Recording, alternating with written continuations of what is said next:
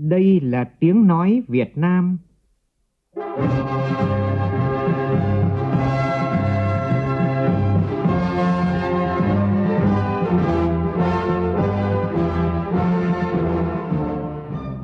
là tiếng nói Việt Nam, phát thanh từ Hà Nội, thủ đô nước Cộng hòa xã hội chủ nghĩa Việt Nam.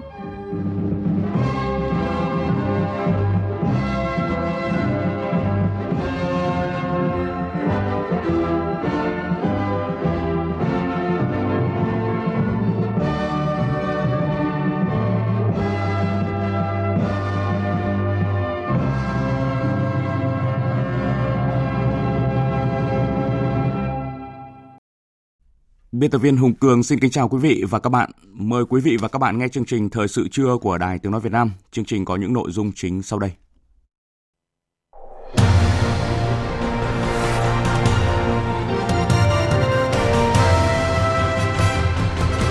Ủy ban Thường vụ Quốc hội khai mạc phiên họp thứ 46 cho ý kiến về một số vấn đề còn ý kiến khác nhau của dự án luật người lao động Việt Nam đi làm việc ở nước ngoài theo hợp đồng sửa đổi các đại biểu đề nghị làm rõ trách nhiệm quản lý nhà nước về việc đưa người Việt Nam đi làm việc ở nước ngoài.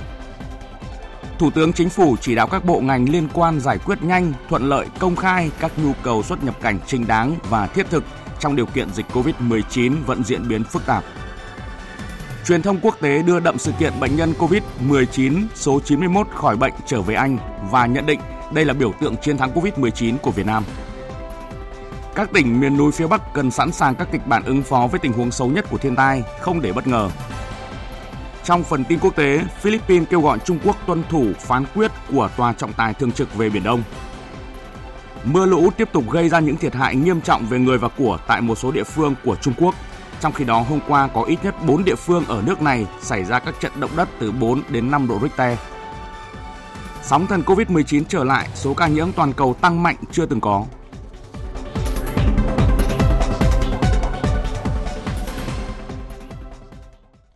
Bây giờ là nội dung chi tiết. Thưa quý vị và các bạn, sáng nay tại nhà Quốc hội, Ủy ban Thường vụ Quốc hội khai mạc phiên họp thứ 46. Tại phiên họp này, Ủy ban Thường vụ Quốc hội cho ý kiến vào nhiều nội dung quan trọng. Trong sáng nay cho ý kiến về một số vấn đề còn ý kiến khác nhau của dự án luật người lao động Việt Nam đi làm việc ở nước ngoài theo hợp đồng sửa đổi. Ủy ban Thường vụ Quốc hội đề nghị làm rõ trách nhiệm quản lý nhà nước về việc đưa người Việt Nam đi làm việc ở nước ngoài. Phóng viên Lại Hoa phản ánh. Các đại biểu đề nghị cân nhắc kỹ hơn về đơn vị sự nghiệp công lập thuộc Ủy ban Nhân dân cấp tỉnh, đơn vị sự nghiệp thuộc cơ quan chuyên môn thuộc Ủy ban Nhân dân cấp tỉnh thực hiện việc đưa người lao động đi làm việc ở nước ngoài để thực hiện điều ước quốc tế, thỏa thuận quốc tế. Theo các đại biểu, để thực hiện điều ước quốc tế, thỏa thuận quốc tế có liên quan đến đưa người lao động đi làm việc ở nước ngoài thì nên giao cho Trung tâm Dịch vụ Việc làm thuộc ngành lao động thương binh và xã hội thực hiện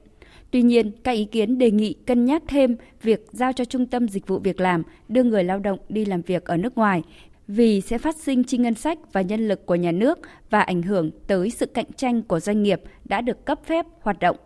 Giải trình về nội dung này, Bộ trưởng Bộ Lao động, Thương binh và Xã hội Đào Ngọc Dung khẳng định, về bản chất, Trung tâm Dịch vụ là đơn vị sự nghiệp, không phải là cơ quan, đơn vị sự nghiệp công lập.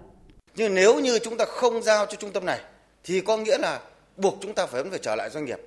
Mà doanh nghiệp khi đó thì lại phải thu tiền của người lao động. Mà nếu như không trao cho một đơn vị thì tôi nghĩ rằng chủ tịch không biết là chủ tịch làm cách nào, có thể đưa đi được. Và loại hình này thực tiễn nó đang diễn ra. Và chúng tôi thấy rằng chọn phương án này đấy, thì nó không phát sinh bộ máy mới đâu mà chủ yếu là anh giao nhiệm vụ cho người ta thêm. Và hình thức chính là đặt hàng với trung tâm, chứ không phải phát sinh bộ máy mới. Không có việc này thì trung tâm vẫn hoạt động bình thường chưa hài lòng với phần giải trình của Bộ trưởng Bộ Lao động Thương binh và Xã hội, Tổng thư ký, chủ nhiệm văn phòng Quốc hội Nguyễn Hạnh Phúc cho rằng quản lý nhà nước giúp cho ông chủ tịch cho ủy ban tỉnh quản lý nhà nước về lĩnh vực này thì chính này là cái sở lao động thương binh xã hội. Anh thay mặt cho anh giúp cho quản lý nhà nước với lĩnh vực này chứ không phải chủ tịch ông không quản lý được mà không có trung tâm không quản lý người lao động. Anh dung nói chỗ là chưa thỏa đáng lắm. Có bộ phận chuyên môn người đó nhưng mà vẫn chuyên môn là sở nó quản lý chứ đâu có phải là ông trung tâm này. Ông trung tâm ông là cái dịch vụ việc làm thôi chứ không phải là việc đó còn anh việc anh giao cho thêm một lĩnh vực nữa đó là cái việc xuất khẩu lao động có hợp đồng các đại biểu đề nghị quy định rõ đối tượng đưa đi làm việc ở nước ngoài theo hợp đồng. Về nội dung này, Chủ tịch Quốc hội Nguyễn Thị Kim Ngân khẳng định phạm vi đối tượng của dự án luật là những người đưa đi làm việc theo hợp đồng, không phải là đi theo lao động tự do, tham thân, du học và đối tượng là chuyên gia cũng không thuộc phạm vi điều chỉnh của dự án luật. Chúng ta cấp phép cho các cái doanh nghiệp đưa lao động sang ờ, làm việc ở các nước hoặc là ở Trung Đông hay là đi thực tập sinh kỹ thuật sinh ở Nhật gì đó, tất cả đều theo hợp đồng hết. Chứ không phải là xin đi du lịch rồi ra ở lại làm việc thì nó phải đối tượng này hay là 39 người chết ở trong container cũng phải đối tượng này. Đó là bất hợp pháp, xuất cảnh bất hợp pháp. Các ý kiến cũng đề nghị làm rõ quy định về điều chỉnh mức đóng theo từng thời kỳ, đồng thời cần quy định chặt mức trần, mức phí. Hiện dự thảo luật đang giao cho Bộ trưởng Bộ Lao động Thương binh và Xã hội quy định nhưng không có nguyên tắc. Ủy ban Thường vụ Quốc hội cho rằng doanh nghiệp dịch vụ đưa người lao động đi làm việc ở nước ngoài theo hợp đồng phải thực hiện nhiều thủ tục, quy trình từ tìm kiếm thị trường, đối tác, đàm phán hợp đồng, tuyển chọn, giáo dục định hướng, hỗ trợ cho các thủ tục xuất nhập cảnh vân vân và phải đáp ứng đầy đủ các điều kiện theo quy định của pháp luật Việt Nam cũng như của các nước tiếp nhận. Do đó, việc phải chi phí để thực hiện các hoạt động là cần thiết, nhưng phải đảm bảo việc thu tiền dịch vụ của người lao động một cách hợp lý, minh bạch, đồng thời phù hợp với các điều ước quốc tế có liên quan. Cũng trong sáng nay, Ủy ban Thường vụ Quốc hội cho ý kiến về việc điều chỉnh dự toán chi ngân sách nhà nước năm 2020 của trường cao đẳng Công nghệ Thông tin hữu nghị Việt Hàn từ Bộ Thông tin và Truyền thông sang Bộ Giáo dục và Đào tạo. Việc bổ sung dự toán chi hành chính sự nghiệp năm 2020 nguồn nước ngoài cho kiểm toán nhà nước và xem xét công tác nhân sự. Chiều nay, Ủy ban Thường vụ Quốc hội sẽ cho ý kiến về việc giải trình tiếp thu chỉnh lý dự án luật thỏa thuận quốc tế và việc ban hành nghị định quy định về bảo hiểm vi mô của các tổ chức chính trị xã hội. Chương trình tiếp tục với những nội dung quan trọng khác. Sáng nay tại Hà Nội, Ban dân vận Trung ương phối hợp với Trung ương Mặt trận Tổ quốc Việt Nam, Tòa án Nhân dân tối cao và Bộ Tư pháp tổ chức hội nghị trực tuyến công tác dân vận trong hoạt động hòa giải. Tham dự tại điểm cầu Hà Nội có Ủy viên Bộ Chính trị, Bí thư Trung ương Đảng, trưởng Ban dân vận Trung ương Trương Thị Mai. Các đồng chí Bí thư Trung ương Đảng, Trần Thanh Mẫn, Chủ tịch Ủy ban Trung ương Mặt trận Tổ quốc Việt Nam, Nguyễn Hòa Bình, Tránh án Tòa án Nhân dân tối cao và Phó Thủ tướng Vũ Đức Đam. Phản ánh của phóng viên Phương Thoa. Theo số liệu của Bộ Tư pháp, từ tháng 1 năm 2014 đến tháng 9 năm 2019, các tổ hòa giải đã tiến hành hòa giải gần 900.000 vụ việc tranh chấp, mâu thuẫn, vi phạm pháp luật. Trong đó, hòa giải thành công 80,6% số vụ việc. Tại hội nghị, các đại biểu khẳng định để đạt được kết quả hòa giải các vụ như vậy, phải kể đến sự nhận thức đầy đủ tầm quan trọng của công tác dân vận trong việc hòa giải, để từ đó vận động nhân dân sử dụng trước tiên biện pháp hòa giải ở cơ sở khi có tranh chấp mâu thuẫn. Ông Hoàng Ngọc Lâm, trưởng ban công tác mặt trận tổ dân phố 3, phường Nguyễn Du, Hà Tĩnh cho biết. Khi tiến hành hòa giải, các hòa giải viên phải chuẩn bị đầy đủ hồ sơ vụ việc, ý kiến của mọi người, nguyện vọng của các bên mâu thuẫn, các văn bản pháp luật để có phương án giải quyết phù hợp. Chẳng hạn như đối với mâu thuẫn làng xóm cần có tổ liên gia, mâu thuẫn gia đình cần có người lớn tuổi đứng đầu, uy tín, kinh nghiệm. Có đại diện hội người cao tuổi, đại diện phụ nữ. Khi có vụ việc sạch nhỏ thì phân công hòa giải viên đến tận gia đình hỏi han, giải thích để từng bước thuyết phục. Nếu vụ việc xảy ra phức tạp thì mời các bên đến nhà văn hóa tổ dân phố để đối thoại và cùng nhau tìm cách giải quyết phù hợp. Phát biểu tại hội nghị, trưởng ban dân vận Trung ương Trương Thị Mai khẳng định Bản chất của hoạt động hòa giải chính là công tác dân vận, những mô hình tổ hòa giải năm tốt, tổ hòa giải điển hình tiên tiến. Các tổ hòa giải, hòa giải viên tiêu biểu ở nhiều nơi đã khẳng định không vận động tốt, không thể hòa giải có hiệu quả. Tôi mong rằng qua hội nghị này, hoạt động hòa giải sẽ tiếp tục có bước đổi mới, tiến bộ hơn, hiệu quả hơn, góp phần cho công tác dân vận của đảng, giảm bớt vụ việc mâu thuẫn trong cộng đồng dân cư, giảm bớt số vụ việc dân sự khiếu kiện hành chính, tranh chấp lao động phải xét xử tại tòa án, giảm bớt gánh nặng cho chính quyền cơ sở, góp phần phát huy truyền thống tốt đẹp của dân tộc, nêu cao trách nhiệm của các cơ quan tổ chức, của cả hệ thống chính trị, tăng cường tình cảm, sự chia sẻ giúp đỡ lẫn nhau, mang lại cuộc sống tốt đẹp hơn cho nhân dân, xây dựng khối đại đoàn kết toàn dân tộc, góp phần cho sự nghiệp xây dựng và bảo vệ Tổ quốc. Sáng nay tại Phủ Chủ tịch, Phó Chủ tịch nước Đặng Thị Ngọc Thịnh gặp mặt 130 đại biểu cháu ngoan Bác Hồ tỉnh Nghệ An nhân dịp đoàn ra thủ đô Hà Nội vào lăng viếng Chủ tịch Hồ Chí Minh và báo công dâng bác. Tin của phóng viên Việt Cường. 130 em thiếu nhi tiêu biểu của tỉnh Nghệ An ra Hà Nội lần này là những đội viên tiêu biểu có nhiều thành tích xuất sắc trong học tập, công tác đội, trong đó có nhiều học sinh nghèo vượt khó.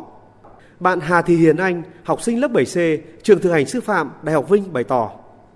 Trong suốt quá trình học tập, rèn luyện và sinh hoạt đội, chúng cháu đã nhận được rất nhiều sự quan tâm, giúp đỡ của các thầy cô giáo, của các anh chị phụ trách. Thay mặt cho 130 đại biểu, cháu ngoan Bác Hồ tỉnh Nghệ An nói riêng và thiếu nhi Nghệ An nói chung, chúng cháu xin hứa sẽ cố gắng phát huy những thành tích đã đạt được, quyết tâm phấn đấu nhiều hơn nữa trong học tập, rèn luyện và sinh hoạt đội. Thực hiện tốt năm điều Bác Hồ dạy, xứng đáng là con ngoan, trò giỏi, cháu ngoan Bác Hồ. Nói chuyện với cháu ngoan Bác Hồ tỉnh Nghệ An, Phó Chủ tịch nước Đặng Thị Ngọc Thịnh đánh giá cao nỗ lực của các em nhỏ vượt khó học giỏi của tỉnh Nghệ An. Mỗi em, mỗi hoàn cảnh khác nhau nhưng đều là học sinh giỏi. Nhiều bạn đạt nhiều giải thưởng cao trong các kỳ thi cấp tỉnh, quốc gia. Trong đó có nhiều em không chỉ là lớp trưởng mà còn là liên đội trưởng năng động, nhiệt tình, sáng tạo, đóng góp tích cực vào các phong trào đoàn thể của trường. Phó Chủ tịch nước mong muốn các cháu thiếu niên nhi đồng của tỉnh Nghệ An tiếp tục cố gắng nuôi dưỡng hoài bão ước mơ, học tập tốt, phấn đấu trở thành công dân có ích. Văn phòng Chính phủ vừa ban hành thông báo truyền đạt kết luận của Thủ tướng Chính phủ Nguyễn Xuân Phúc tại cuộc họp thường trực Chính phủ về phòng chống dịch COVID-19. Trong đó có nhiều quyết định quan trọng trong tiếp nhận người Việt Nam ở nước ngoài về nước hay là mở một số chuyến bay. Kết luận nêu rõ tiếp tục thực hiện kịp thời việc cho phép nhà ngoại giao, chuyên gia, nhà đầu tư, lao động tay nghề cao, học sinh và sinh viên nước ngoài học tập tại Việt Nam được nhập cảnh Việt Nam, cho phép người thân là cha, mẹ, vợ chồng, con của các nhà ngoại giao, nhà đầu tư, chuyên gia được phép nhập cảnh vào Việt Nam, thực hiện xét nghiệm nhanh, cách ly phù hợp với từng loại đối tượng nhập cảnh, đảm bảo yêu cầu phòng chống dịch. Liên quan đến việc mở các chuyến bay quốc tế, Thủ tướng Chính phủ đồng ý khôi phục hoạt động vận chuyển hàng không giữa Việt Nam và Trung Quốc. Tần suất điều kiện vận chuyển hành khách giữa hai nước sẽ do nhà chức trách hàng không Việt Nam và Trung Quốc thống nhất. Thủ tướng giao Bộ Ngoại giao chủ trì phối hợp với Bộ Giao thông Vận tải và các cơ quan có liên quan làm việc với các nước về tăng cường các chuyến bay cứu hộ, mở các chuyến bay thương mại giữa Việt Nam và các nước, tổ chức đón công dân Việt Nam tại các điểm trung chuyển các chuyến bay quốc tế, trong đó các điểm như là Seoul, Hàn Quốc, Tokyo, Nhật Bản, Đài Loan, Quảng Châu, Trung Quốc, Viêng Chăn, Lào, Phnom Penh, Campuchia. Bộ Ngoại giao thông tin cho công dân Việt Nam ở nước ngoài các điểm trung chuyển đón công dân về nước. Bộ Giáo dục và Đào tạo chỉ đạo các trường đại học, đặc biệt là các trường có liên kết đào tạo với nước ngoài, chất lượng cao để có phương án tiếp nhận học sinh, sinh viên về học tại Việt Nam khi có nhu cầu. Thực hiện việc đón học sinh, sinh viên nước ngoài đến học tập tại Việt Nam, ưu tiên từ Lào và Campuchia. Các bộ ngành, ủy ban dân tỉnh, thành phố trực thuộc Trung ương tiếp tục tập trung chỉ đạo kích cầu mạnh mẽ du lịch thương mại, tiếp tục mở rộng củng cố việc làm việc, học tập, khám chữa bệnh trực tuyến. Bộ Lao động Thương binh và Xã hội, Bộ Tài chính và Ngân hàng Nhà nước Việt Nam tập trung chỉ đạo thực hiện gói an sinh xã hội và hỗ trợ doanh nghiệp, đảm bảo đến nhanh người lao động và doanh nghiệp gặp khó khăn. Thưa quý vị, trong hai ngày hôm qua và hôm nay, các cơ quan chức năng Việt Nam, Đại sứ quán Việt Nam tại Anh, hãng hàng không quốc gia Việt Nam đã phối hợp với các cơ quan chức năng của Anh tổ chức chuyến bay đưa hơn 340 công dân Việt Nam trở về nước. Hành khách trên chuyến bay bao gồm trẻ em dưới 18 tuổi, sinh viên đã hoàn thành khóa học, hết hạn visa, gặp khó khăn về chỗ ở do trường học và ký túc xá đóng cửa, phụ nữ mang thai, người cao tuổi, người bị bệnh hiểm nghèo, có tiểu sử bệnh lý nền, người đi du lịch, công tác ngắn hạn bị kẹt lại – Chuyến bay cũng đưa đội ngũ bác sĩ, y tá về lại Việt Nam sau khi hoàn thành nhiệm vụ đưa bệnh nhân số 91 về nước an toàn. Chuyến bay được đảm bảo chặt chẽ về an ninh, an toàn, các quy định về phòng chống dịch bệnh và vệ sinh dịch tễ. Sau khi hạ cánh tại sân bay Vân Đồn, những người tham gia chuyến bay đều đã được kiểm tra y tế và cách ly tập trung theo đúng quy định. Liên quan đến dịch COVID-19, sáng nay Ban chỉ đạo quốc gia phòng chống dịch COVID-19 cho biết đã 88 ngày Việt Nam không có ca lây nhiễm trong cộng đồng. Việt Nam còn 18 bệnh nhân vẫn dương tính với SARS-CoV-2. Các ca bệnh mới nhất mà Ban chỉ đạo quốc gia phòng chống dịch COVID-19 công bố là hai ca mắc là người trở về từ Liên bang Nga được cách ly ngay khi nhập cảnh, không có nguy cơ lây nhiễm trong cộng đồng. Thưa quý vị, một loạt các hãng truyền thông quốc tế hai ngày nay đã đồng loạt đưa tin về việc bệnh nhân COVID-19 nghiêm trọng nhất Việt Nam, Stephen Cameron, 43 tuổi là phi công người Anh, được bệnh viện trợ rẫy điều trị khỏi bệnh và xuất viện trở về Anh. Nhiều bài báo đã ca ngợi các nỗ lực của các bác sĩ trong việc cứu sống bệnh nhân này, coi đó là biểu tượng chiến thắng của cuộc chiến chống Covid-19 tại Việt Nam. Tổng hợp của biên tập viên Đình Nam. Các tờ báo lớn của Anh, quê hương của bệnh nhân như tờ Người Bảo vệ, BBC, Reuters đã có nhiều bài viết về bệnh nhân Stephen Cameron được các bác sĩ Việt Nam điều trị COVID-19 thành công.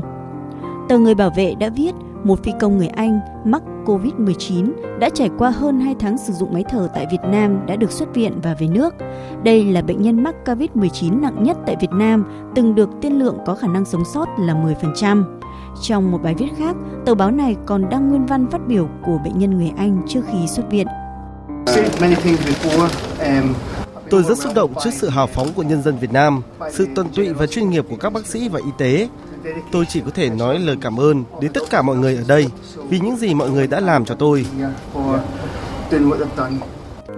Tờ Daily Mail trước đó một ngày nhận định Việt Nam giữ được tỷ số hoàn hảo khi bệnh nhân nặng nhất đã được xuất viện sau 65 ngày điều trị. Bài viết nhấn mạnh thêm, Việt Nam là quốc gia có đường biên giới với Trung Quốc, tâm điểm đại dịch COVID-19, song tới nay chỉ có hơn 300 ca mắc và không có bất kỳ trường hợp nào tử vong.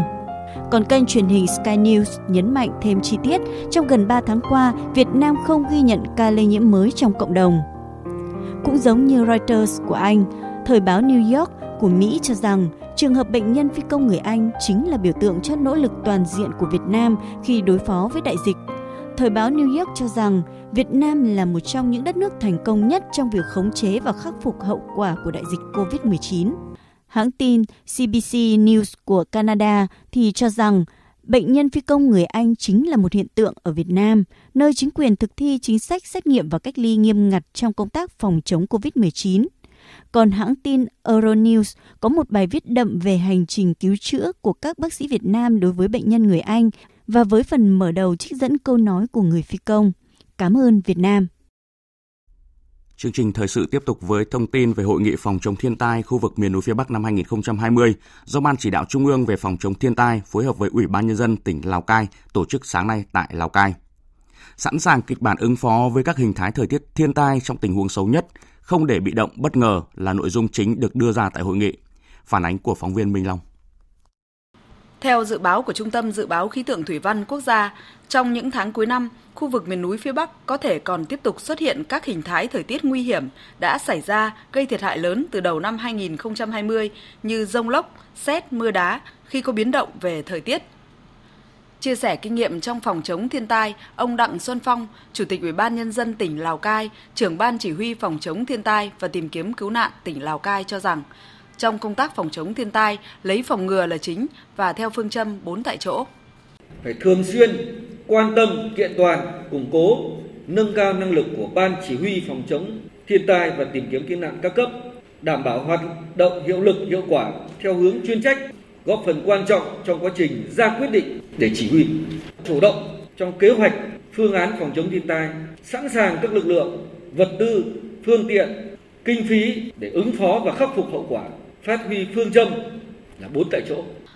Liên hệ với những loại hình thiên tai tương tự như vùng miền núi phía Bắc diễn ra cực đoan khó lường, đã và đang diễn ra ở nhiều quốc gia trên thế giới như mưa lũ lớn tại Trung Quốc, Nhật Bản, Indonesia, Philippines. Bộ trưởng Bộ Nông nghiệp và Phát triển Nông thôn Nguyễn Xuân Cường, Phó trưởng Ban Thường trực Ban Chỉ đạo Trung ương về phòng chống thiên tai lưu ý, thiên tai những tháng cuối năm diễn biến khó lường, các địa phương cần sẵn sàng kịch bản ứng phó với các hình thái thiên tai trong tình huống xấu nhất, không để bị động bất ngờ. Ở vùng này là một vùng điển hình. Lúc nào chúng ta phải chuẩn bị trước kịch bản ứng phó với hai cái đầu cực đoan nóng nhất lạnh nhất, hạn nhất, lũ nhất. Muốn làm được điều đó không có biện pháp nào khác ngoài chủ động tăng cường cái năng lực kể cả trong dự báo, trong ứng phó, trong phục hồi, kể cả trong tái sản xuất theo một cái phương châm bốn tại chỗ và ở cơ sở, chính quyền cơ sở, nhân dân cơ sở, nâng cao năng lực là một trong biện pháp ban đầu quan trọng nhất và quyết định Tiếp theo là những thông tin thời tiết chi tiết trên cả nước.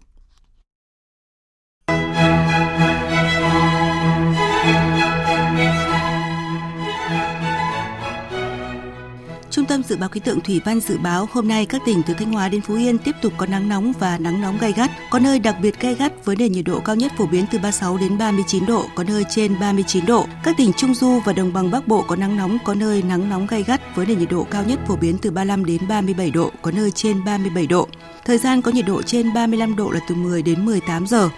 Khu vực Hà Nội ngày hôm nay có nắng nóng với nền nhiệt độ cao nhất phổ biến từ 35 đến 37 độ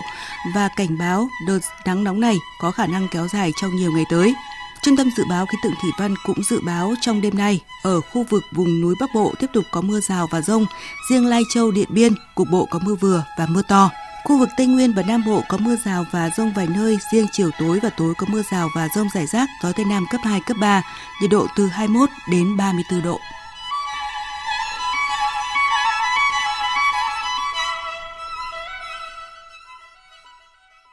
Chuyển sang phần tin thế giới, nhân dịp kỷ niệm 4 năm phán quyết của Tòa trọng tài thường trực ở La Hay trong vụ kiện về Biển Đông giữa Philippines và Trung Quốc, Ngoại trưởng Philippines tuyên bố Philippines với tư cách là một thành viên tuân thủ luật pháp, yêu chuộng hòa bình và có trách nhiệm với cộng đồng quốc tế, khẳng định phán quyết là không thể thương lượng. Phóng viên Hương Trà, thường trú Đài tiếng nói Việt Nam khu vực ASEAN thông tin. Ngoại trưởng Locsin cho rằng một số hành động của Trung Quốc trên Biển Đông đã vi phạm vùng đặc quyền kinh tế và chủ quyền của Philippines. Ông còn viện chứng việc Trung Quốc cải tạo, xây dựng các đảo nhân tạo quy mô lớn đã gây ra hậu quả nghiêm trọng đối với môi trường, đe dọa hệ sinh thái biển, vi phạm các công ước quốc tế và làm trầm trọng thêm các tranh chấp. Theo Ngoại trưởng Philippines, các quốc gia trong đó có Philippines và Trung Quốc có nghĩa vụ tuân thủ luật pháp quốc tế, bao gồm phán quyết của Tòa trọng tài năm 2016 và Công ước Liên Hợp Quốc về luật biển năm 1982. Năm 2016, trong vụ kiện do Philippines khởi xướng, Tòa trọng tài đã ra phán quyết khẳng định tuyên bố của Trung Quốc về đường chín đoạn là không có cơ sở pháp lý. Ngoại trưởng Philippines cho rằng chiến thắng Trung Quốc trong vụ kiện này có ý nghĩa to lớn trong việc giải quyết tranh chấp, đóng góp cho hòa bình và ổn định trên Biển Đông. Đương kim Tổng thống Ba Lan Andrzej Duda tuyên bố chiến thắng trong vòng cuộc bầu cử Tổng thống vừa diễn ra, sau khi kết quả thăm dò sau bỏ phiếu cho thấy ông giành được hơn 50% số phiếu so với hơn 49% số phiếu của ứng cử viên đối lập, thị trưởng thành phố Warsaw Rafal Trzaskowski. Phóng viên Hải Đăng thường trú khu vực Đông Âu đưa tin. Kết quả bầu cử chính thức dự kiến sẽ được công bố sớm nhất là trong trưa ngày hôm nay 13 tháng 7 theo giờ địa phương. Theo kết quả thăm dò, sau cuộc bỏ phiếu được đài truyền hình nhà nước TVP công bố ngay sau khi các điểm bỏ phiếu đóng cửa, Tổng thống Duda giành được 50,4% số phiếu, trong khi ông Tchaikovsky giành được 49,6% số phiếu. Cũng theo khảo sát, tỷ lệ cử tri tham gia bầu cử lần này đạt 68,9%, mức cao nhất trong các kỳ bầu cử tổng thống trong 25 năm qua. Cuộc bầu cử lần này được đánh giá có ý nghĩa quyết định với chính phủ hiện tại bởi Tổng thống Duda vốn là một đồng minh thân cận của Đảng Pháp luật và Công lý PiS cầm quyền. Chiến thắng của ông Duda sẽ cho phép chính phủ tiếp tục các cuộc cải cách tư pháp gây tranh cãi, vốn bị Liên minh châu Âu lo ngại sẽ làm gia tăng sự kiểm soát của các chính trị gia đối với hệ thống tòa án. Trong khi đó, ông Tchaikovsky từng cam kết nếu giành chiến thắng, ông sẽ phủ quyết những điều luật mà ông cho rằng làm suy yếu các quy tắc dân chủ. Tình hình mưa lũ tại Trung Quốc đang diễn biến phức tạp. Chủ tịch Trung Quốc Tập Cận Bình yêu cầu lực lượng chức năng nước này cần làm tốt hơn nữa công tác phòng chống lũ, đảm bảo an toàn sinh mạng và tài sản của người dân. Phóng viên Đinh Tuấn thường trú tại Bắc Kinh đưa tin. Mực nước của lưu vực các sông Trường Giang, sông Hoài và mực nước tại các hồ lớn như Hồ Động Đình, Hồ Phàn Dương, Thái Hồ dâng cao, vượt mức cảnh báo lũ. Hàng loạt các tỉnh thành như Trùng Khánh, Giang Tây, An Huy, Hồ Bắc xảy ra mưa lũ gây ra những thiệt hại nghiêm trọng về người và của. Đây là lần thứ hai chỉ trong vòng nửa tháng qua, Chủ tịch Trung Quốc Tập Cận Bình yêu cầu chính quyền các địa phương làm tốt công tác phòng chống lũ, đặt sinh mạng của người dân lên vị trí hàng đầu, giảm thiểu tối đa thiệt hại do mưa lũ gây ra cho thấy tình hình mưa lũ đang diễn biến hết sức phức tạp tại nước này. Chiều qua 12 tháng 7, Trung Quốc cũng đã nâng mức cảnh báo phòng chống lũ từ cấp 3 lên cấp 2, tức nghiêm trọng sau khi mực nước trên một số sông hồ ở nước này vượt kỷ lục đại hồng thủy năm 1998. Cùng ngày, Bộ Thủy lợi Trung Quốc cũng nâng mức cảnh báo phòng chống thiên tai do lũ lụt hạn hán lên cấp 2 trong hệ thống cảnh báo 4 cấp của nước này. Không chỉ đối mặt với lũ lụt, ngày hôm qua và hôm nay, ít nhất đã có 4 địa phương ở Trung Quốc xảy ra các trận động đất mạnh từ 4 đến 5 độ Richter. Tin của phóng viên Đài tiếng nói Việt Nam thường trú tại Bắc Kinh. Vào lúc 9 giờ 28 phút sáng nay giờ địa phương, châu Y Ly thuộc địa phận khu tự trị Duy Ngô Nhĩ Tân Cương miền Tây Bắc Trung Quốc vừa xảy ra một trận động đất 5 độ Richter ở tọa độ 44,42 độ Vĩ Bắc, 80,82 độ Kinh Đông, độ sâu tâm chấn là 15 km. Trước đó, vào lúc 6 giờ 38 phút ngày hôm qua giờ địa phương, một trận động đất 5,1 độ Richter đã xảy ra tại thành phố Đường Sơn, tỉnh Hà Bắc, tiếp giáp với Bắc Kinh. Cùng ngày, hai trận động đất khác cũng đã xảy ra tại Đài Loan và tỉnh Vân Nam, miền Nam Trung Quốc. Trong đó, trận động đất tại Đài Loan xảy ra vào lúc 12 giờ 6 phút ngày hôm qua giờ địa phương ở vùng biển huyện Nghi Lan có cường độ 4,4 độ Richter. Tâm chấn nằm ở độ sâu 130 km. Ngày sau đó, vào lúc 13 giờ 21 phút cùng ngày giờ địa phương, một trận động đất khác cũng có cường độ 4,4 độ Richter đã xảy ra tại huyện Lục Xuân ở châu Hồng Hà, tỉnh Vân Nam Trung Quốc gần tỉnh Lai Châu của Việt Nam. Trận động đất này xảy ra ở tọa độ 22,89 độ Vĩ Bắc, 102,53 độ Kinh Đông, độ sâu tâm chấn là 11 km. Như vậy, từ sáng qua đến nay, Trung Quốc đã liên tiếp xảy ra 4 trận động đất từ 4 đến 5 độ Richter cả ở miền Nam và miền Bắc nước này.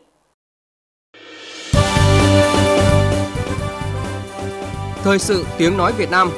Thông tin nhanh Bình luận sâu Tương tác đa chiều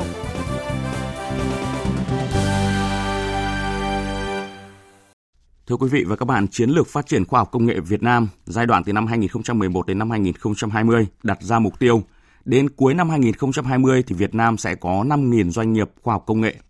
Tuy nhiên mục tiêu này có vẻ sẽ khó đạt được khi con số doanh nghiệp khoa học công nghệ ở thời điểm hiện tại mới chỉ hơn 500. Một thực trạng là nhiều doanh nghiệp đủ điều kiện là doanh nghiệp khoa học công nghệ nhưng lại không đăng ký để trở thành doanh nghiệp dạng này. Vậy lý do vì sao mà doanh nghiệp không mặn mà đăng ký thành doanh nghiệp khoa học công nghệ để hưởng những ưu đãi về thuế, đất đai, tín dụng? Phóng viên Tạ Lan đề cập.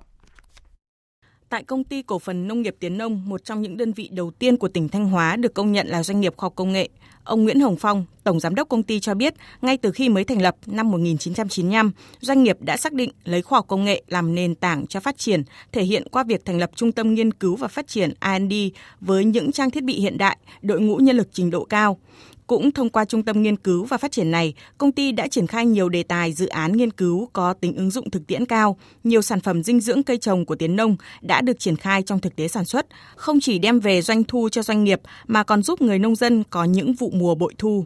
Cho đến nay thì doanh nghiệp luôn luôn xác định nền tảng khoa học công nghệ là một bước phát triển vững chắc để mà Tiến Đông phát triển như ngày hôm nay. Thế từ một cái doanh nghiệp chỉ có 30 lao động thì đến nay Tiến Đông đã có 600 lao động và doanh thu đã đạt 1 ngàn tỷ một năm rồi. Như vậy thì cái thành công của Tiến Đông chính là đã biết vận dụng và tiếp cận các nền tảng khoa học công nghệ. À, chúng tôi cũng đã đầu tư một cái trung tâm nghiên cứu với phòng uh, kiểm nghiệm chất lượng đạt chuẩn VLAT uh, ờ, của quốc gia để kiểm soát cái chất lượng và rõ ràng là nền tảng khoa học kỹ thuật là một cái thước đo cũng như là cái khẳng định cái sự thành công của doanh nghiệp nếu doanh nghiệp mà không chú trọng về đầu tư khoa học công nghệ thì có thể nói là phát triển nó không bền vững được Mặc dù thế, cũng như nhiều doanh nghiệp khác, chặng đường theo đuổi mô hình doanh nghiệp khoa học công nghệ của Tiến Nông cũng không hề dễ dàng. Ông Lưu Hải Minh, Chủ tịch Hội đồng Quản trị Công ty Cổ phần Công nghệ mới Nhật Hải, một trong những doanh nghiệp được chứng nhận là doanh nghiệp khoa học công nghệ nêu thực tế. Cái giao quyền uh, sử dụng một cái đề tài cấp nhà nước, theo tôi nó cũng giống như là một cái việc giao quyền sử dụng đất, cũng là đều từ giao quyền sử dụng cả. Cái giao quyền sử dụng đất thì người ta có thể đem đi thế chấp ở ngân hàng. Thế tại sao là khi mà nhà nước giao quyền sử dụng đấy cho doanh nghiệp rồi thì lại không thể đem cái đấy thế chấp thì hay là có một hình thức gì để bảo lãnh hoặc là tín chấp để cho doanh nghiệp có thể đầu tư sản xuất ra một sản phẩm mới và người chịu trách nhiệm vẫn là doanh nghiệp cơ mà. Thế theo tôi là bây giờ Bộ Khoa học Công nghệ đã làm rất tốt trong việc giao quyền sử dụng rồi thì nhà nước phải công nhận cái quyền đấy. Chiến lược phát triển khoa học công nghệ Việt Nam giai đoạn 2011-2020 đặt ra mục tiêu đến cuối năm nay, Việt Nam sẽ có 5.000 doanh nghiệp khoa học công nghệ. Nhằm đảm bảo tính khả thi của mục tiêu đề ra, Bộ Khoa học và Công nghệ đã và đang đẩy mạnh hoạt động xây dựng hoàn thiện thể chế chính sách để đảm bảo các cơ chế chính sách hỗ trợ phát triển các tổ chức trung gian, cơ chế giao quyền sở hữu, quyền sử dụng kết quả nghiên cứu, sử dụng ngân sách nhà nước, vân vân. Dù nhiều cơ chế như vậy, nhưng Bộ Khoa học và Công nghệ cũng thừa nhận cơ chế chính sách vẫn là rào cản khiến cho quá trình thực hiện chiến lược phát triển khoa học công nghệ Việt Nam giai đoạn 2011-2020 còn nhiều khó khăn và mục tiêu 5.000 doanh nghiệp khoa học công nghệ vào cuối năm nay về con số thực tế sẽ khó đạt được. Thứ trưởng Bùi Thế Duy thẳng thắn thừa nhận trách nhiệm trước tiên thuộc về Bộ Khoa học và Công nghệ, công tác truyền thông để doanh nghiệp hiểu và đăng ký vẫn còn hạn chế. Cái câu hỏi thứ hai, chúng tôi nhận trách nhiệm luôn là có nhiều doanh nghiệp chưa đăng ký doanh nghiệp khoa học công nghệ vì công tác truyền thông khoa học công nghệ của chúng tôi vẫn còn hạn chế, chưa phối hợp để tuyên truyền tốt và rộng rãi hơn nữa về các cái cách thức để nộp hồ sơ là doanh nghiệp khoa học công nghệ, rồi các ưu đãi về khoa học công nghệ. Bộ Khoa học và Công nghệ cũng cho biết, qua các thống kê và đánh giá tiềm năng thì số doanh nghiệp khoa học công nghệ chắc chắn hơn 5.000 doanh nghiệp, thậm chí còn hơn rất nhiều, nhưng họ có đăng ký hay không?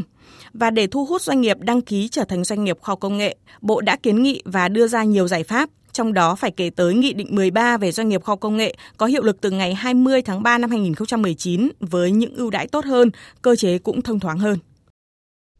Quý vị và các bạn đang nghe chương trình Thời sự trưa của Đài Tiếng Nói Việt Nam. Tiếp theo sẽ có những nội dung chính sau đây. Giá vàng hồi phục sau hai phiên giảm cuối tuần trước. Các chuyên gia dự báo tuần này giá vàng sẽ tiếp tục tăng. Một loại vaccine chống COVID-19 bắt đầu được đưa vào thử nghiệm trên người.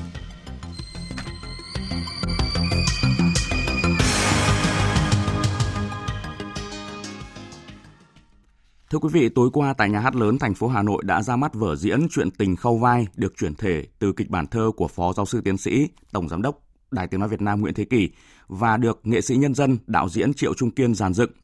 Chủ tịch Quốc hội Nguyễn Thị Kim Ngân, Phó Thủ tướng Thường trực Chính phủ Trương Hòa Bình, các ủy viên Ban chấp hành Trung ương Đảng, ông Trần Thanh Mẫn, Bí thư Trung ương Đảng, Chủ tịch Ủy ban Trung ương Mặt trận Tổ quốc Việt Nam, ông Phan Thanh Bình, chủ nhiệm Ủy ban Văn hóa Giáo dục Thanh niên, Thiếu niên và Nhi đồng của Quốc hội, ông Nguyễn Trí Dũng, Bộ trưởng Bộ Kế hoạch và Đầu tư, Đầu tư, Thượng tướng Nguyễn Trọng Nghĩa, Phó chủ nhiệm Tổng cục Chính trị Quân đội Nhân dân Việt Nam tham dự buổi công diễn. Tin của phóng viên Lê Tuyết công diễn vào năm 2013 ở thủ đô Hà Nội và các tỉnh miền núi phía Bắc. Vở diễn đã thu hút được đông đảo người xem và tạo được cảm xúc với nhiều phiên bản khác nhau. Nàng đã ra đi xa tít chân Sự trở lại lần này, vở diễn có sự hợp tác giữa Nhà hát Cải lương Việt Nam, Hà Nội và sân khấu Cải lương mới Đại Việt, Thành phố Hồ Chí Minh. Những diễn viên của sân khấu Cải lương mới Đại Việt như nghệ sĩ ưu tú Phượng Loan, nghệ sĩ ưu tú Lê Tứ, nghệ sĩ ưu tú Quế Trân, vai nữ chính nàng Út, nghệ sĩ Võ Minh Lâm, Hà Như, diễn viên Quang Khải của Nhà hát Cải lương Việt Nam và vai nam chính Tràng Ba từng diễn vở diễn Thầy Ba Đợi cũng của tác giả phó sư tiến sĩ Nguyễn Thế Kỷ, diễn viên Quế Trâm cho biết, việc kết hợp giữa các nghệ sĩ diễn viên của hai miền Nam Bắc là cách làm sáng tạo trên sân khấu nghệ thuật cải lương đã rất thành công và được khán giả đón nhận. Đây là một sự kết hợp lần thứ uh, hai cho nên là cũng không khó khăn lắm cho cái việc tập dợt và kết hợp với nhau. Thì um, hai phiên bản thì cũng do đạo diễn nghệ sĩ nhân dân Triệu Kim Kiên dàn dựng. Nhưng mà khi vào Nam thì cũng có thêm thắt bài ca và lớp diễn những cái hành động cho nó phù hợp hơn và nó kịch tính hơn nữa. Thì uh, ra đây vẫn đảm bảo được phiên bản của hai miền. À, tại vì có những đoạn thì uh, của các nghệ sĩ miền Bắc diễn với nhau thì họ vẫn giữ cái những cái điều mà họ đã quen thuộc. Và bên miền Nam cũng vậy. Cho nên là khi kết hợp phố thì Duyên cảm thấy là sân khấu nào à, cũng có cái hay riêng. Nuôi dựng mây vờn trong từng thơ. Chuyện tình khâu vai là một trong những tác phẩm chất lượng cao do Bộ Văn hóa Thể thao Du lịch chỉ đạo nhằm thu hút khán giả đến với sân khấu sau thời gian bị ảnh hưởng bởi dịch bệnh Covid-19. Đây cũng là vở diễn đã từng đoạt giải vở diễn sân khấu được yêu thích nhất tại giải Mai Vàng 2019. Ngược về lối cũ gót xưa chàng ba nàng út bỏ vua trái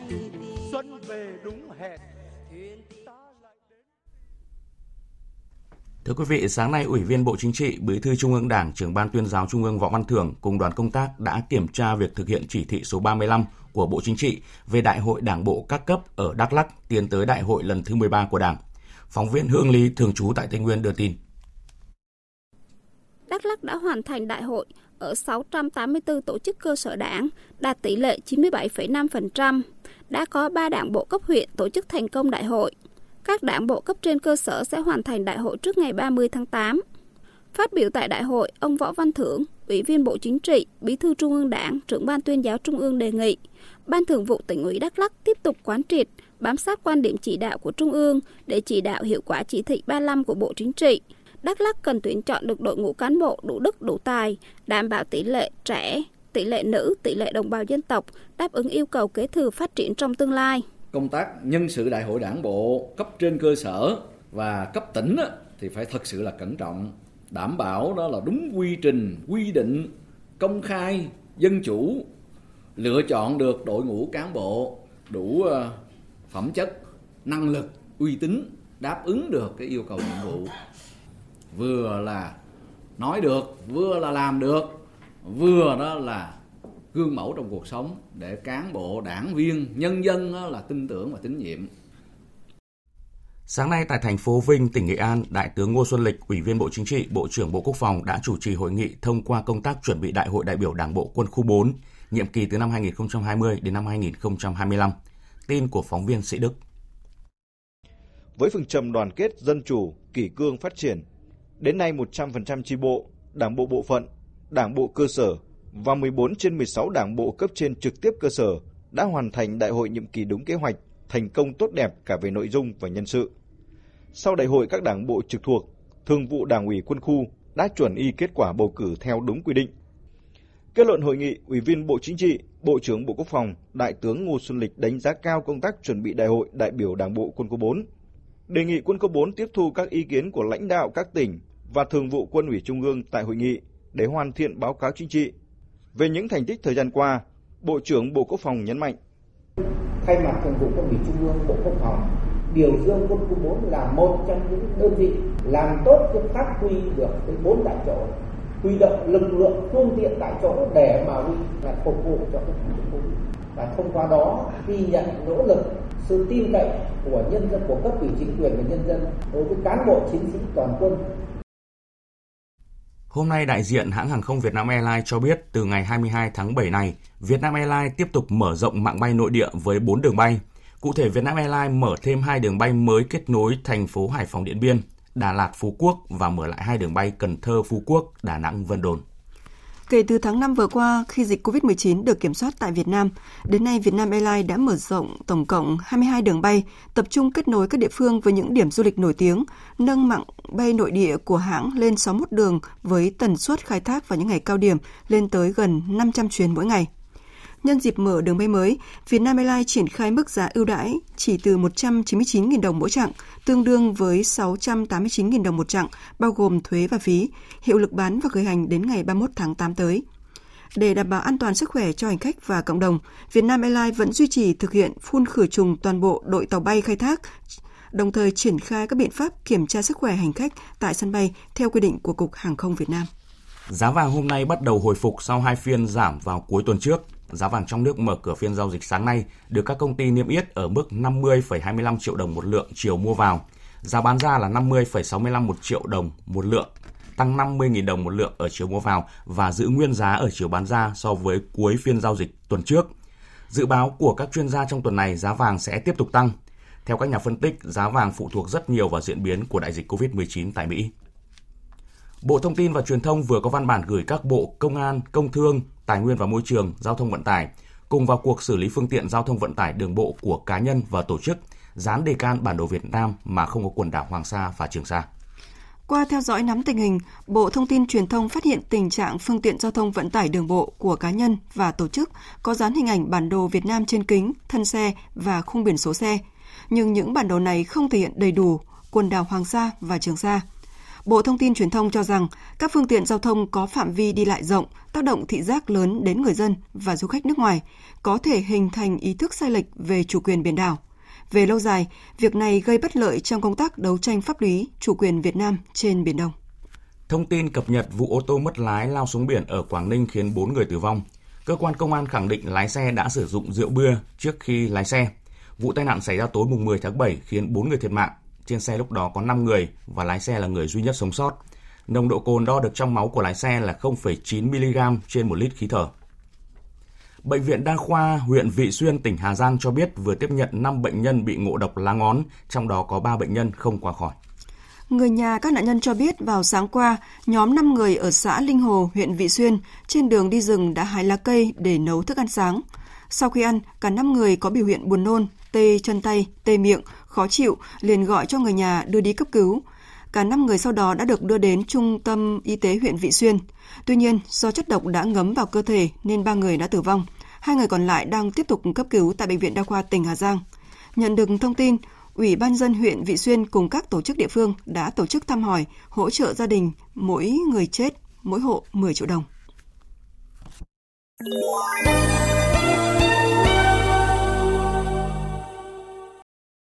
Thưa quý vị và các bạn, dưới sự dàn xếp của Liên minh châu Âu EU, ngày hôm qua cuộc đối thoại trực tuyến giữa Serbia và Kosovo đã diễn ra tích cực. Hai bên nhất trí nối lại đàm phán trực tiếp vào ngày 16 tháng 7 tới.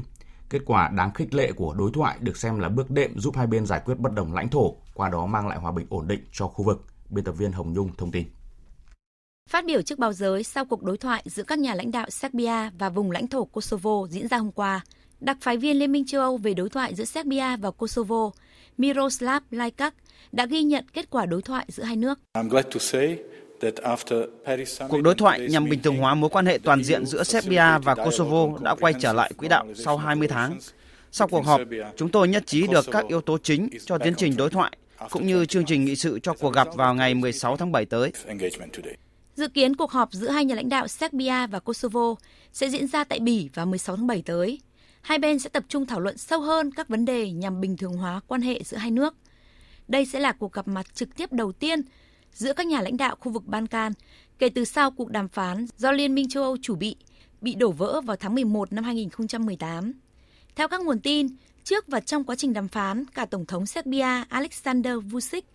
và người đứng đầu chính quyền Kosovo Advula Hoti vẫn giữ quan điểm khá cứng rắn.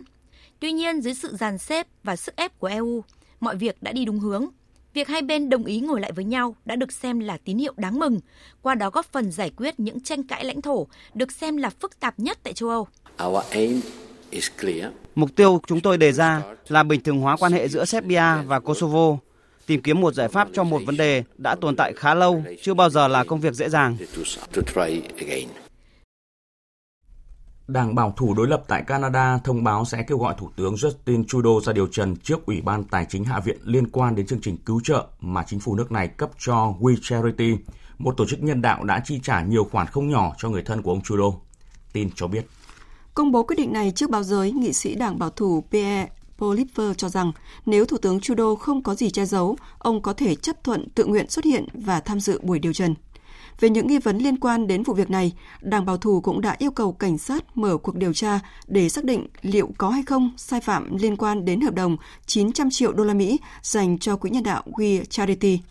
Trước đó, We Charity đã trả gần 300.000 đô la Canada, tương ứng với khoảng 220.000 đô la Mỹ cho mẹ, anh trai và vợ ông Trudeau cho các bài diễn thuyết. Bản thân ông Trudeau thừa nhận tham gia các cuộc đàm phán về hợp đồng 900 triệu đô la Mỹ dành cho We Charity. Đây là gần thứ ba trong nhiều năm qua, ông Trudeau vướng vào vụ bê bối liên quan đến tư cách đạo đức. Thế giới đã ghi nhận tổng cộng hơn 13 triệu ca COVID-19, trong đó có hơn 571.000 ca tử vong. Mỹ đang là tâm dịch của thế giới với hơn 3 triệu 400 nghìn ca nhiễm và gần 138 nghìn ca tử vong. Đáng lo ngại, bang Florida của Mỹ đã ghi nhận mức kỷ lục hơn 15.000 ca mắc COVID-19. Phóng viên Phạm Huân, thường trú tại Mỹ, đưa tin.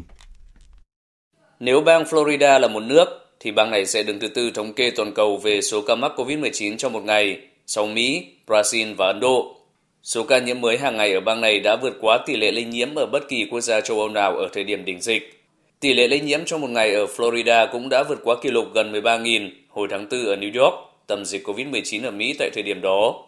Tình trạng gia tăng số ca nhiễm mới đã được báo cáo tại khoảng 40 bang ở Mỹ. Nước đã ghi nhận khoảng 60.000 trường hợp lây nhiễm mỗi ngày trong vòng 4 ngày liên tiếp. Trong khi đó, tỷ lệ nhập viện cũng như dương tính với COVID-19 cũng đang gia tăng tại một số bang, bao gồm Arizona, California, Florida và Texas. Các chuyên gia y tế vẫn tiếp tục khuyến cáo người dân Mỹ sử dụng khẩu trang ở nơi công cộng nhằm hạn chế sự lây lan của virus. Tuy nhiên, nhiều người đã không hưởng ứng điều này. Nhiều người thậm chí còn biểu tình phản đối quy định sử dụng khẩu trang tại nơi công cộng ở một số bang như Florida, Michigan và Missouri. Một thông tin tích cực, Ngày hôm nay, một loại vaccine chống COVID-19 đã bắt đầu được đưa vào thử nghiệm trên người tại Australia. Vaccine này do nhóm các chuyên gia nghiên cứu thuộc trường Đại học Queensland điều chế. Phóng viên Việt Nga thường trú tại Australia thông tin. Vaccine COVID-19 đầu tiên do nhóm nghiên cứu thuộc trường Đại học Queensland của Australia bào chế được thử nghiệm trên 120 tình nguyện viên. Trong đợt thử nghiệm đầu tiên này, các nhà khoa học sẽ tiêm hai liều vaccine, mỗi liều cách nhau 4 tuần và quan sát tác động của vaccine đối với từng tình nguyện viên – cũng như cách mà hệ thống miễn dịch của từng người phản ứng với vaccine. Các nhà khoa học sẽ ghi chép số liệu của từng tình nguyện viên trong suốt 12 tháng thử nghiệm. Giáo sư Paul Yang, trưởng nhóm nghiên cứu cho biết, vaccine được đưa vào thử nghiệm trên người ngày hôm nay là vaccine được lựa chọn từ hôm 14 tháng 2 vừa qua. Sau đó, vaccine này được đưa vào thử nghiệm lâm sàng tại phòng thí nghiệm và kết quả cho thấy vaccine có thể làm vô hiệu hóa virus gây bệnh COVID-19 và an toàn với con người. Giáo sư Paul Yang hy vọng Việc thử nghiệm vaccine lên người ngày hôm nay sẽ có kết quả ban đầu trong vòng 3 tháng tới.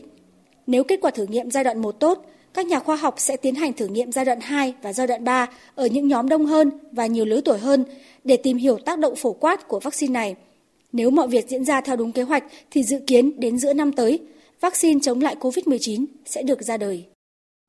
Cập nhật vụ cháy tàu quân sự của Mỹ, Sở Cứu hỏa thành phố San Diego của Mỹ mới đây thông báo số thủy thủ bị thương trong vụ cháy tàu ở căn cứ quân sự San Diego đã tăng lên 21 người. Hiện tất cả các thủy thủ đã được đưa đến bệnh viện địa phương để chữa trị và tình trạng sức khỏe đã ổn định. Trước đó vào 10 giờ 30 phút tối qua theo giờ Việt Nam, tàu tấn công lưỡng cư Richard của Mỹ đang trong quá trình bảo trì tại căn cứ hải quân San Diego thuộc bang California đột nhiên bốc cháy dữ dội. Khoảng 200 thủy thủ trên tàu đã được sơ tán ngay sau đó. Hai tàu chiến khác gần khu vực xảy ra hỏa hoạn cũng đã được lệnh sơ tán khỏi khu vực. Nguyên nhân vụ cháy vẫn đang được điều tra. Tiếp theo như thường lệ là trang tin đầu tư tài chính và trang tin thể thao. Trang tin đầu tư tài chính. Thưa quý vị và các bạn, mở cửa phiên giao dịch sáng nay giá vàng trong nước tăng nhẹ so với cuối tuần trước, mức điều chỉnh khoảng 50 đến 100 000 đồng một lượng. Hiện chênh lệch giữa giá mua vào và bán ra tại các cửa hàng vàng là 300 đến 400 000 đồng một lượng. Sáng nay công ty vàng bạc đá quý Bảo Tiến Minh Châu niêm yết giá vàng dòng Thăng Long mua vào ở mức 49 triệu 860 000 đồng một lượng, bán ra ở mức 50 triệu 460 000 đồng một lượng. Còn trên thị trường ngoại tệ sáng nay, tỷ giá trung tâm được Ngân hàng Nhà nước niêm yết ở mức 23.216 đồng đổi 1 đô la Mỹ, giảm 2 đồng mỗi đô la so với chốt phiên trước đó. Hiện mặt bằng lãi suất cho vay đối với tiền đồng phổ biến ở mức là từ 6 đến 9% một năm với cho vay ngắn hạn, 9 đến 11% một năm đối với cho vay chung và dài hạn. Theo nhận định của Phó giáo sư tiến sĩ Nguyễn Thị Mùi, thành viên Hội đồng tư vấn chính sách tài chính tiền tệ quốc gia, với tình hình vĩ mô khá ổn định, lạm phát được kiểm soát, niềm tin của người dân vào chỉ đạo điều hành của chính phủ cao, sức cầu của nền kinh tế yếu, đây vừa là tiền đề, vừa là cơ hội để ngân hàng nhà nước tiếp tục hạ lãi suất điều hành, hỗ trợ các ngân hàng thương mại hạ lãi suất cho vay. Trên thị trường chứng khoán bước vào phiên giao dịch đầu tuần mới, dù dòng tiền vẫn tham gia thăm dò, nhưng nhóm cổ phiếu blue chip vẫn là điểm tựa chính giúp thị trường lấy lại đà tăng điểm. VN Index thử thách tại vùng giá 875 điểm khi sang đợt khớp lệnh liên tục và nhanh chóng trở lại lình xình dưới mốc kháng cự do thiếu trụ đỡ lớn. Kết thúc phiên giao dịch sáng nay, VN Index đạt 872,26 điểm, HN Index đạt 115,39 điểm. Thưa quý vị và các bạn, theo các chuyên gia chứng khoán, đầu tuần giao dịch mới này, thị trường chứng khoán Việt Nam sẽ không có gì thay đổi nhiều, vẫn giao dịch yếu và xu hướng đi ngang. Theo đó, giá cổ phiếu ở thời điểm này vẫn bị chi phối do các yếu tố thị trường nhiều hơn là tài chính doanh nghiệp. Về nội dung này, phóng viên Đài Tiếng Nói Việt Nam có cuộc trao đổi với chuyên gia chứng khoán Lê Ngọc Nam, Phó trưởng phòng phân tích tư vấn đầu tư, công ty chứng khoán Tân Việt. Thưa ông, thị trường chứng khoán thì dường như diễn biến kém khả quan của nhiều thị trường trên thế giới đã ít nhiều ảnh hưởng tới tâm lý của giới đầu tư trong nước. Vậy thì xu hướng này có tiếp tục diễn ra trong tuần giao dịch mới này không thưa ông? Mặc dù chúng ta thấy là thị trường chứng khoán thế giới đang có những cái diễn biến trái chiều, tuy vậy cơ bản thì thị trường của chúng ta tuần vừa rồi khởi sắc hơn các tuần trước đó. VN Index đã tăng khoảng 23 điểm và thanh khoản cơ bản cũng đã tăng so với các tuần trước đó. Ví dụ như ở trên sàn thành phố Hồ Chí Minh thì thanh khoản cấp lệnh đã đạt được khoảng 3.770 tỷ, có nghĩa rằng là đã tăng so với cái mức thấp của cái tuần điều chỉnh trước đó tôi thấy rằng mặc dù cái mức thanh khoản này chưa đạt được mức trung bình chung của 3 tháng từ tháng 4 cho đến tháng 6 xung quanh 4.200 tỷ. Tuy vậy thì mức thanh khoản hiện tại cũng đã cho thấy được việc hồi phục của thị trường sau một đợt có cái sự điều chỉnh tương đối sâu từ 900 về xung quanh ngưỡng 820 điểm. Do đó thì tôi nghĩ rằng xu hướng này sẽ vẫn tiếp tục trong các cái tuần sắp tới. Một vài cổ phiếu dẫn dắt thị trường trong tuần vừa rồi, ví dụ như là Sabeco hay là Vinhome hoặc là một vài cổ phiếu ngân hàng đã giúp cho thị trường tương đối ổn định. Có lẽ là trong một hai tuần tới thì thị trường vẫn sẽ giao dịch tương đối là tốt. Vì vậy thì thì rõ ràng là cái mức độ phân hóa và mức độ lợi nhuận của các mã trên sàn sẽ rất là khác so với cái thời kỳ tăng trưởng nóng. Vâng, nhà đầu tư lúc này có nhiều ý kiến cho rằng giá cổ phiếu vẫn bị chi phối do các yếu tố thị trường nhiều hơn là tài chính doanh nghiệp. Vậy thì với góc nhìn của chuyên gia chứng khoán thì quan điểm của ông là gì ạ? Tôi thì thấy rằng thị trường của chúng ta thứ nhất là hơn 90% vẫn là các cái nhà đầu tư cá nhân, do đó thông thường cái nguồn vốn của các nhà đầu tư cá nhân sẽ khá là ngắn hạn. Do đó việc đầu tư trong một quãng thời gian ngắn có thể là một cái đặc điểm chung của thị trường chúng ta. Ngoài ra thì các cái định chế tài chính hay là các cái doanh nghiệp hoặc là các cái tổ chức có thể tư vấn được cho các nhà đầu tư cá nhân thông thường cũng đang hoạt động khá là riêng lẻ. Do đó cũng là ảnh hưởng một phần đến xu hướng đầu tư khá là ngắn của thị trường chúng ta. Tuy vậy thì tôi nghĩ rằng đây cũng là một cái xu hướng chung của các cái thị trường chứng khoán ở trên thế giới. Còn à, đối với các yếu tố liên quan đến tài chính thì tôi nghĩ rằng đó là cái yếu tố à, thực sự là xuyên suốt. Rõ ràng rằng là hoạt động hiệu quả của các doanh nghiệp niêm yết trên sàn nếu như được cải thiện dần theo thời gian thì chắc chắn rằng là sẽ thu hút được một lượng lớn các nhà đầu tư tham gia vào đầu tư. Vậy nhà đầu tư nên chọn chiến lược nào để hạn chế rủi ro thưa ông? thông thường nếu chúng ta sử dụng đòn bẩy tài chính nhiều thì rõ ràng là cái mức độ biến động lợi nhuận tài khoản của chúng ta cũng sẽ tương đối là lớn do đó, việc theo sát các diễn biến liên tục của thị trường là một trong những yếu tố rất quan trọng. Còn đối với các nhà đầu tư có tầm nhìn dài hơn, việc họ sử dụng ít hơn các hoạt động liên quan đến đòn bẩy tài chính thì có lẽ rằng là họ không cần phải quá nhiều quan sát thị trường diễn biến về mặt ngắn hạn thì tôi thấy rằng đối với từng chiến lược khác nhau chúng ta có những cách quản trị rủi ro khác nhau và dù ở chiến lược nào đó thì việc lựa chọn cổ phiếu phù hợp với từng chiến lược là yếu tố quan trọng nhất là vì chỉ có những cái cổ phiếu tốt thì mới có thể sinh lợi trong ngắn hạn và đối với việc đầu tư lâu dài thì không những cổ phiếu đó sinh lợi trong ngắn hạn mà còn trong trung và dài hạn. Vâng, xin cảm ơn ông. Thưa quý vị và các bạn, chiều và tối qua vòng 9 V-League 2020 đã kết thúc với 4 cặp đấu còn lại. Sông Lam Nghệ An gặp Hồng Lĩnh Hà Tĩnh, AHB Đà Nẵng tiếp Hà Nội FC, Dược Nam Hà Nam Định đối đầu với Quảng Nam và Thanh Hóa làm khách của Sài Gòn FC trên sân thống nhất. Đang sở hữu chuỗi trận bất bại cùng phong độ rất cao, Sài Gòn FC đã nhanh chóng tạo ra lợi thế với hai bàn thắng do công của An Byung Kyon lẫn Hồ Tấn Tài ở các phút thứ 5 và 36. Đây cũng là kết quả của hiệp đấu đầu tiên Sang đầu hiệp 2 từ pha thiết kế bóng của tấn tài bên cánh phải, Pedro dứt điểm chuẩn xác ấn định tỷ số 3-0 chung cuộc cho đội chủ nhà. Mặc dù nhận 3 bàn thua, nhưng sau trận đấu, huấn luyện viên Nguyễn Thành Công của Thanh Hóa vẫn đánh giá cao các học trò của mình. Trận đấu có mất 3 cái vị trí ờ, chủ chốt, hai nữa là cộng với cái lực lượng của Thanh Hóa không phải là dồi dào, nhưng mà tôi vẫn ghi nhận cái sự cố gắng của học trò tôi, mặc dù ờ, thua tới 3 bàn nhưng mà họ vẫn đang ờ, cố gắng. Trong khi đó, huấn luyện viên Vũ Tiến Thành của Sài Gòn FC cho rằng các học trò của mình đã thực hiện đúng chiến thuật đề ra và xứng đáng có được chiến thắng. Và trận ngày hôm nay chúng tôi cũng hiểu rằng là Thanh Hóa thì à, chắc chắn là chơi trên sân thống nhất. Thì à, họ sẽ đá phòng ngự phản công. Nhưng mà để tránh cái trường hợp mà chúng tôi gặp khó khăn với trận gặp Hà Tĩnh thì à, chúng tôi đã chậm tấn công chậm mà chúng tôi đã biên. Thì cái này nó cũng mang được cái ý nghĩa là thứ nhất là đã cống hiến đã tấn công. Cái thứ hai là đem lại cái hiệu quả. Chiến thắng này đã giúp Sài Gòn FC duy trì mạch bất bại lên con số 9 và tiếp tục giữ vững ngôi đầu với 19 điểm sau 9 vòng đấu. Trong khi đó đây là trận thứ hai liên tiếp đội bóng xứ Thành để thủng lưới 3 bàn. Ở các trận đấu còn lại, Dương Nam Hà Nam Định đánh bại Quảng Nam với tỷ số 1-0. Câu lạc bộ Sông Lam Nghệ An chia điểm với Hồng Lĩnh Hà Tĩnh khi hòa nhau một đều. Còn câu lạc bộ Hà Nội cũng cầm hòa SHB Đà Nẵng với tỷ số 1-1 trên sân Hòa Xuân. Như vậy, bảng xếp hạng V-League 2020 đã có nhiều thay đổi sau ngày 12 tháng 7. Sài Gòn FC trở lại dẫn đầu bảng xếp hạng, Hà Nội FC rơi xuống vị trí thứ 8 trong khi Quảng Nam đứng cuối bảng. Cũng vào chiều qua trên sân Trung tâm Đào tạo bóng đá trẻ Việt Nam đã diễn ra lễ khai mạc và lượt trận đấu đầu tiên của giải bóng đá nữ Cúp Quốc gia 2020. Trong ngày ra quân, câu lạc bộ Hà Nội 1 Watabe và câu lạc bộ Thành phố Hồ Chí Minh đều giành chiến thắng trước các đối thủ Apex Sơn La và Than khoáng sản Việt Nam để giành 3 điểm đầu tiên. Trước đội bóng được đánh giá thấp hơn, Hà Nội 1 Watabe đã dễ dàng giành chiến thắng 7-0 trong ngày xuất quân. Lý giải về trận thụ động, huấn luyện viên Lương Văn Chuyên của Apex Sơn La cho biết.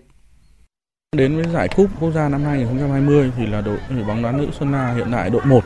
thì chỉ còn có 5 vận động viên. Nên khi ban huấn luyện cũng ờ, đặt vấn đề với bên U19 Hà Nam thì hiện tại bên Hà Nam họ cũng cho mình mượn 6 cầu thủ. Nhưng khi họ ờ, cho mình mượn thì đa phần là các cầu thủ vừa thi đấu xong giải U19 lại gối tiếp vào đá cái giải tiếp theo thì các cầu thủ cũng chưa có thời gian tập luyện chung với nhau và thể lực của các cầu thủ cũng một phần nào đó bị giảm sút cho nên là cái khó khăn lại chồng chất khó khăn.